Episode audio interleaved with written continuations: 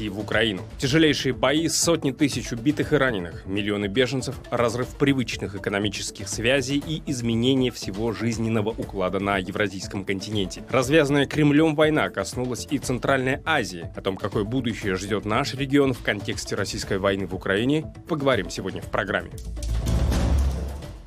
Программа «Азия» на канале «Настоящее время» в бишкекской студии я Шавкат Тургаев. Здравствуйте.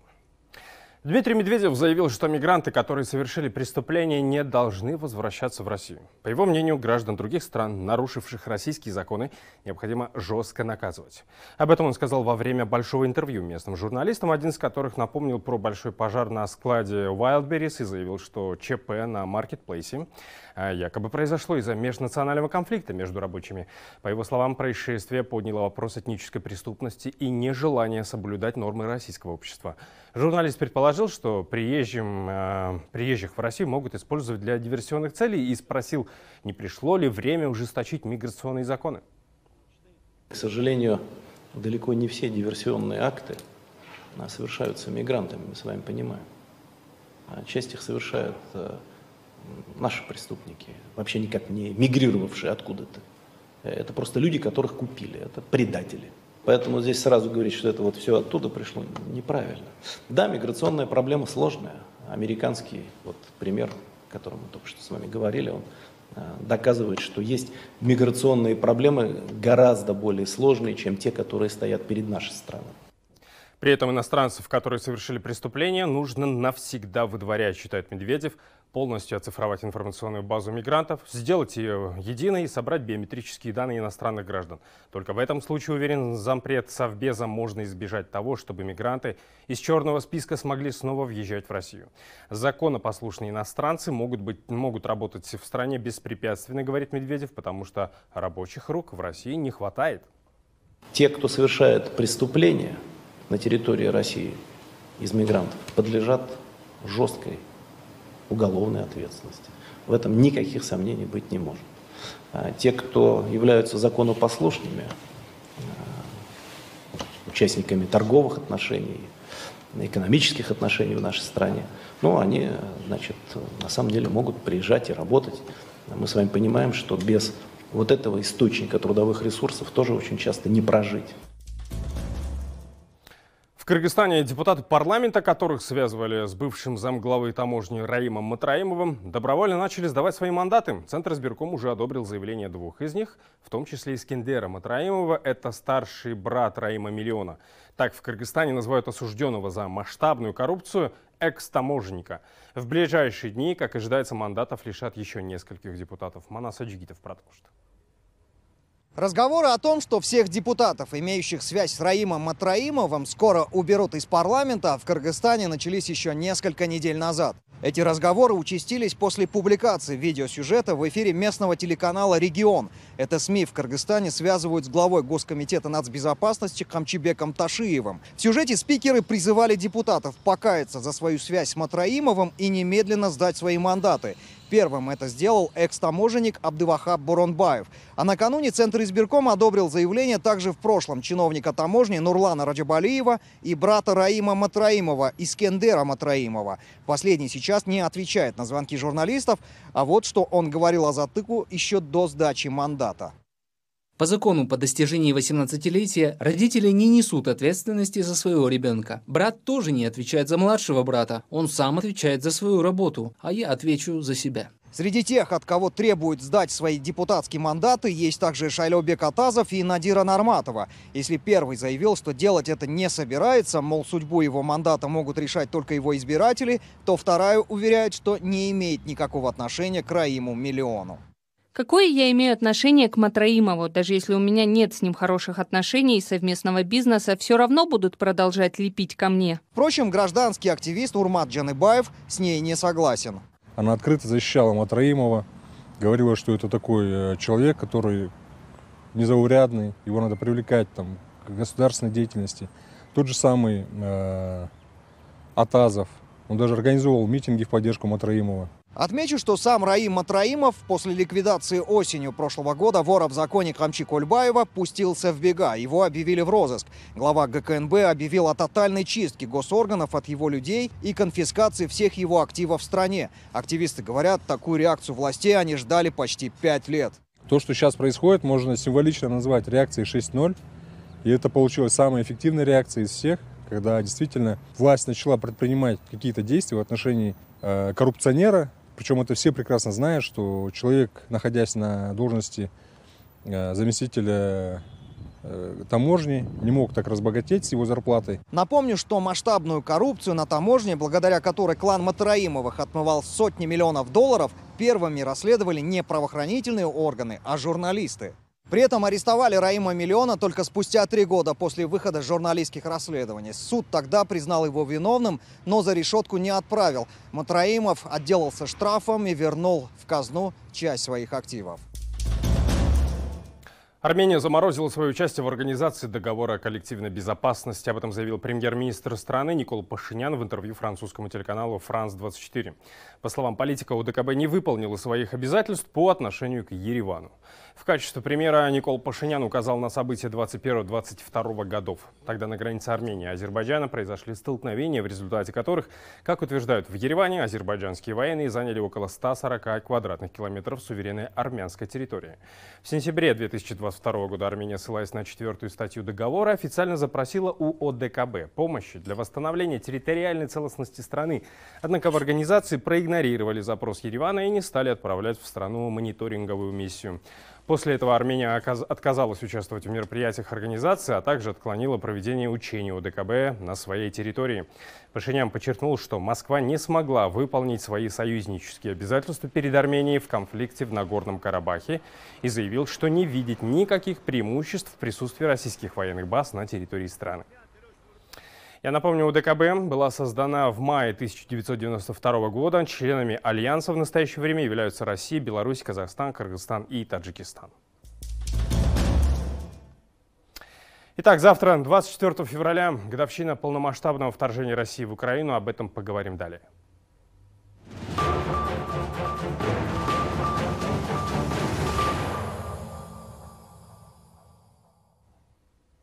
Война в Украине длится уже ровно два года. Началась она с объявления российским президентом Владимиром Путиным так называемой специальной военной операции – СВО.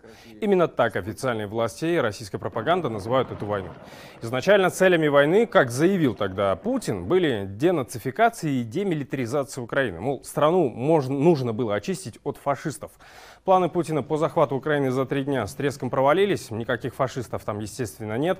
Да и планы Кремля в течение этих двух лет неоднократно менялись. По последним заявлениям Путина уже понятно. А, он не признает Украину как самостоятельное независимое государство. По данным американской разведки, на декабрь прошлого года Россия потеряла в войне 315 тысяч военных убитыми и ранеными. BBC совместно с изданием «Медиазона» на основе открытых источников установили имена 45 123 военных, погибших на войне с февраля 2022 года. По данным расследователей, среди погибших, которые воевали на российской стороне, есть иностранцы, в том числе и выходцы из Центральной Азии. 51 погибший из Таджикистана, 47 из Узбекистана и 26 из Кыргызстана. Но, к слову о странах Центральной Азии, официально государства придерживаются нейтралитета, хотя их подвергали критике за параллельный импорт товаров военного назначения в Россию. США и Евросоюз намекали на введение санкций. Официальные власти свою причастность к этому отрицают. А еще лидеры стран Центральной Азии с завидным постоянством встречаются с Путиным. Последнее, к примеру, состоялось буквально два дня назад в Казани. Мы спросили у жителей Астаны и Алматы, как война в Украине повлияла э, на, на их страну. И вот что они ответили по этому поводу. Давайте послушаем. Ну, я не понимаю, допустим, как славяне, они же славяне, друг друга убивают. Я до сих пор не могу это понять. Много было приезжих с России, беженцы, одним словом, когда мобилизация шла по войне. А, это повлекло за собой увеличение арендной платы. Цены выросли и так далее экспорта как бы нету, импорта тоже. Я в бизнесе работаю, нам приходится через Турцию, это через непонятные там окольными путями что-то из Европы получить, соответственно, транспортные расходы, логистика очень дорожает. Как на Казахстане сказалось и сказывается ли война в Украине, которая уже два года идет? Совершенно не комментирую такие вопросы. Ну, насилие и вражда, что хорошего? Ничего хорошего. Даже вот если мы здесь с соседями вот так будем, хорошее это? Плохо. Сильно влияет. Эта война разделила наше общество. Все-таки Россия наш давний сосед. Люди моего поколения всегда с уважением относились к этой стране, а вот у молодежи отношение другое. Они осуждают нынешнюю политику России. У меня друг пошел туда, так не вернулся. Вот. Почувствовал, люди гибнут, умирают. Положительного эмоций я от этого не испытываю, честно говоря. Потому что у многих казахстанцев и сослуживцы, и родственники есть и по ту, и по другую сторону. Это просто, я скажу, гражданская война. Это плохо. Наши все друзья, коллеги, да, с, с кем мы общались, допустим, на Украине, они немножко повернулись к нам спиной. Потому что, допустим, мы также общаемся с россиянами, и они говорят, вот, вы там за русских, а украинцы говорят, вы там за Казахстан и так далее и тому подобное.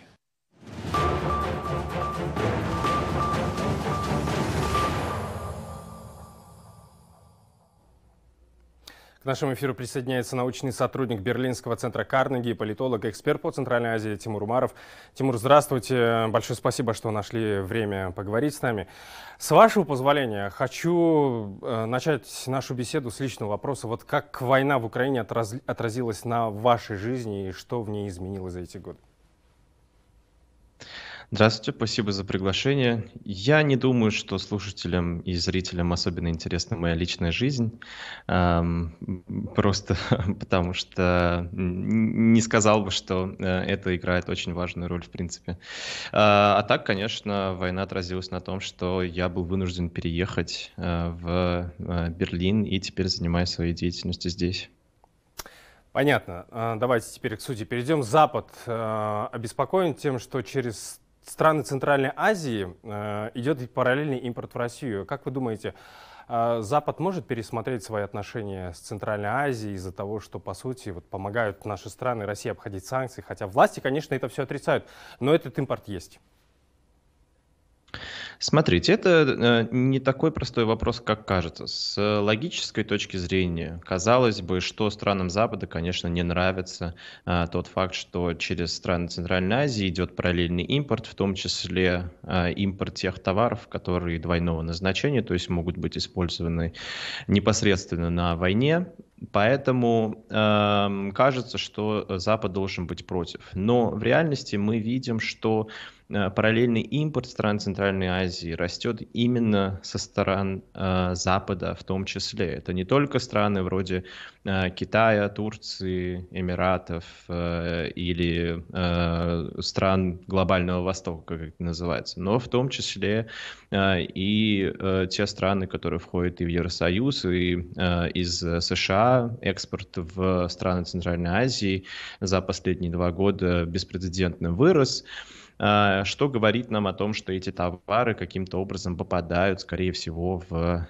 Россию. Что с этим делать, Запад пока не знает, потому что э, нет э, желания давить на страны Центральной Азии э, из-за опасения, что э, после этого давления страны Центральной Азии повернутся в сторону Китая или в сторону России еще больше и абсолютно разорвут свои контакты со странами Запада. То есть Запад находит себя в такой дилемме, когда, с одной стороны, он хочет поддерживать какие-то контакты со странами а, региона, но с другой стороны а, есть вот эти проблемы, о которых он тоже пытается говорить. А, буквально сегодня был одобрен 13-й пакет санкций Евросоюза, в котором сказано, что некоторые компании из Казахстана будут находиться под санкциями. Наверное, это вот один из тех шагов в том направлении, чтобы решать этот вопрос. Угу.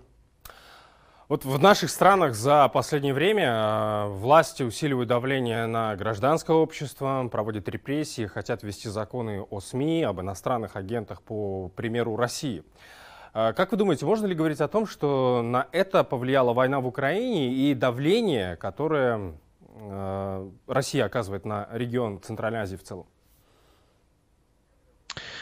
Я бы согласился, что это одно из последствий войны в Украине. Понимаете, а, что сделала война в нашем регионе и в целом глобально, это то, что она а, позволила начать дискуссию о неком расчеловечивании. Она как бы нормализировала насилие. И сейчас все авторитарные режимы стран Центральной Азии и вообще по миру выглядят абсолютно белыми и пушистыми паиньками на фоне всего того, что происходит в России и всего того, что Россия делает с Украиной. Поэтому внимание тем тоже точечным репрессиям, тем ограничениям в правах и свободах жителей стран Центральной Азии – Э, оно минимальное из-за того, что все внимание сосредоточено на том, что э, Россия убивает Алексея Навального или э, в очередной раз запускает ковровые бомбардировки по украинским городам. В этом нет ничего хорошего, и это, конечно, последствия этой войны. То есть я бы не сказал, что это Россия давит на страны Центральной Азии, чтобы они становились более авторитарными, а, а страны Центральной Азии и политические режимы Центральной Азии пользуются моментом, а, когда международное сообщество наблюдает за другими трагедиями по миру. Угу. То есть, э, по сути, Украина это такой отвлекающий маневр, и маневр, и власти этим пользуются и делают ну, устраивают репрессии, давят на СМИ и на гражданское общество. Здесь ваша мысль понятна. Последний вопрос хочу сказать, э, задать. Э, э, как вы думаете, такой несколько общий такой вопрос, ваш прогноз на будущее Центральной Азии на ближайшие два года, разумеется, через призму войны в Украине, у нас меньше минуты.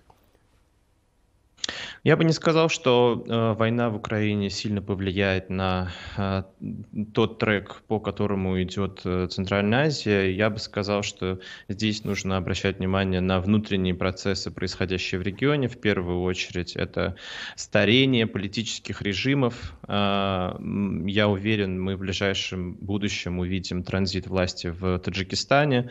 Мы будем видеть все больше разрыв между обществами стран Центральной Азии и руководствами стран Центральной Азии по демографическим причинам, э, что будет вести к тому, что э, будет много разных активностей, протестов, и авторитарные режимы будут пытаться к этому приспособиться.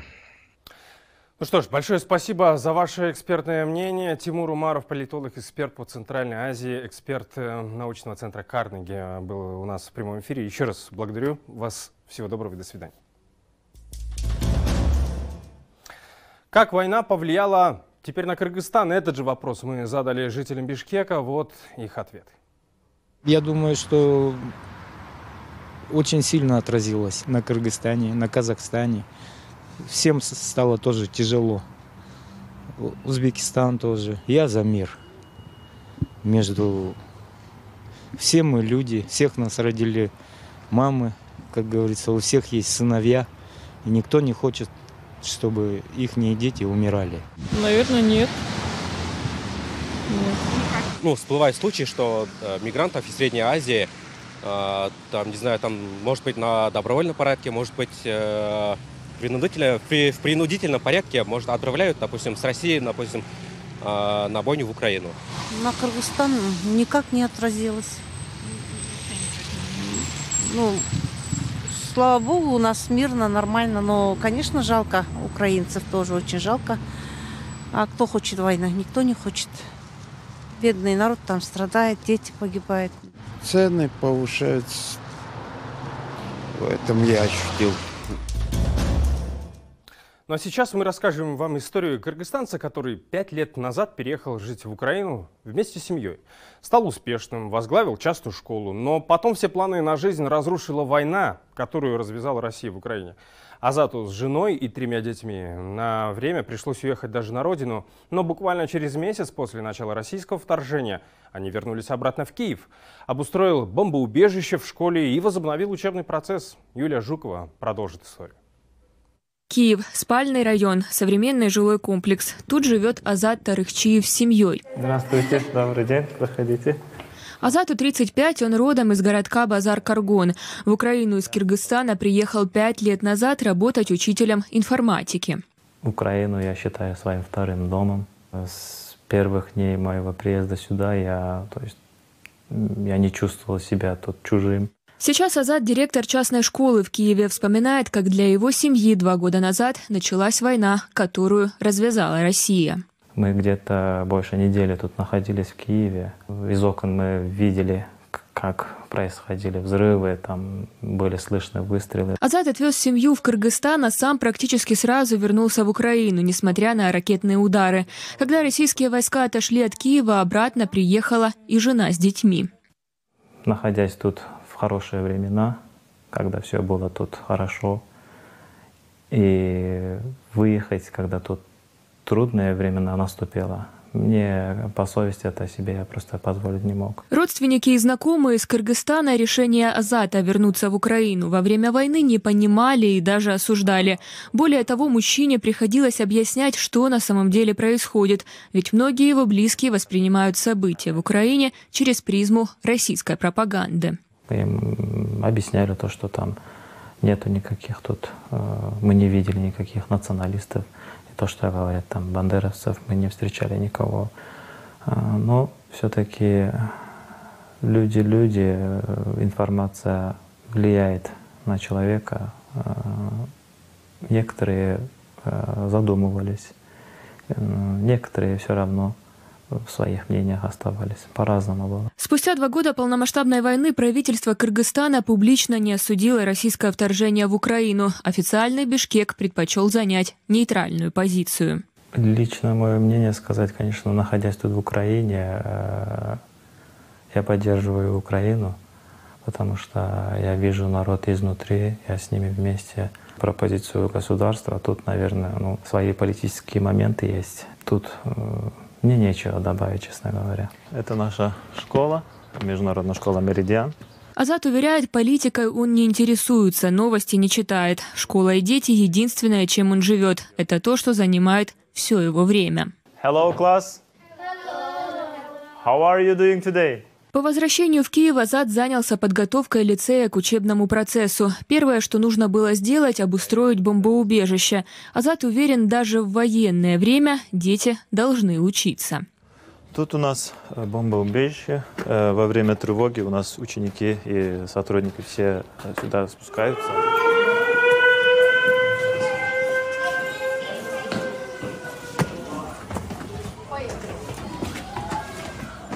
Страшно то, что к этому привыкаешь. Получается, мы и во время тревоги у нас э, обучение не прекращается, продолжаем.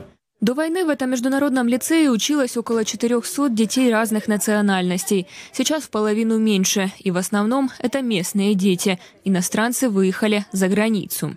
Тут мы не только работаем над э, получением чисто образования, да, еще и над характерным развитием, чтобы тут дети выросли свободными, где они могут самовыражаться. Уроки в лицее проходят на английском и на украинском языке. Азат говорит, в школе пытаются создать такую обстановку, чтобы дети вообще не думали не вспоминали о войне. Учитывая на данную ситуацию в стране, в школе у нас э, вообще мы русский язык не разговариваем. Азат за пять лет уже тоже выучил украинский и свободно говорит на нем. Доброго ранку, діти. Як ваши справы? Все добре? Дома с семьей Азат общается на кыргызском. В первую очередь, чтобы дети не забывали родной язык, а жена часто готовит их национальные блюда. Э, стараемся иногда э, ностальгию провести. Детям тоже это, чтобы не забывали вкус, да. Вернется ли когда-то Азат с семьей на родину, ему прогнозировать сложно, пока свою жизнь он видит в Украине. А дальше, говорит время, покажет. Даже если э, будем куда-то выезжать, куда-то в другую страну, мы это будем э, помнить Украину как наш второй дом. Юлия Жукова, Андрей Шурин. Настоящее время. Украина. Ну что ж, это были все новости, о которых мы хотели вам рассказать. Напоминаю, что смотреть вы нас можете в социальных сетях, в эфире своих местных телеканалов и в прямом эфире на канале «Настоящее время Азия» в YouTube. Мы встретимся с вами уже в понедельник. Я желаю вам приятных выходных. Всего доброго. Увидимся на следующей неделе. Пока.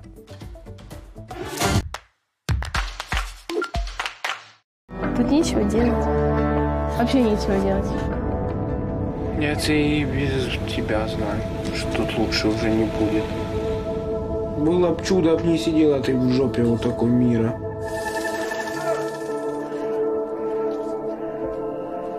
Привіт, Донбас. Друзі, якщо ви живете на лінії фронту, якщо ви мрійники, ви здійсните свою мрію і зрозумієте, що ви можете міняти світ навколо себе.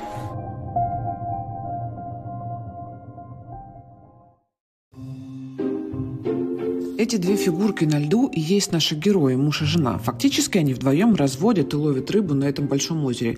В основном здесь ловится карась, есть еще пеледь и карп, но их меньше. Желаемого дохода рыбоводство семье не принесло. Ольга расскажет, почему. Сейчас, чтобы поддерживать жизнь семьи и жизнь рыб в озере, она временами ездит работать на север вахтами.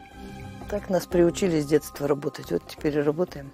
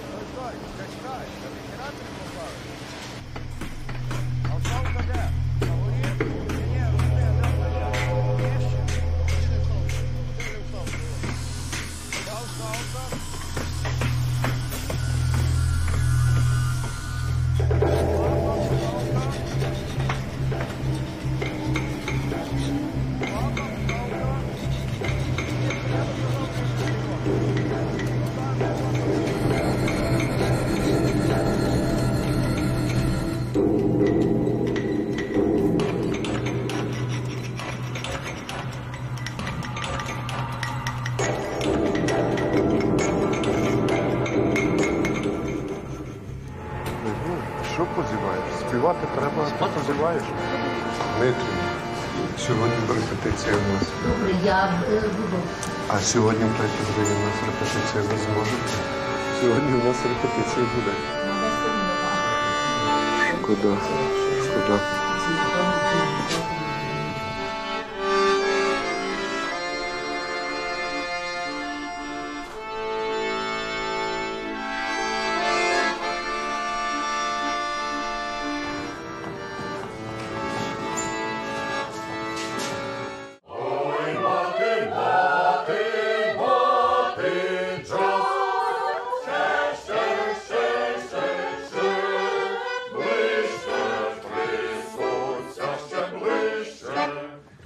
В першу чергу людям тепло, а потім вже співаємо.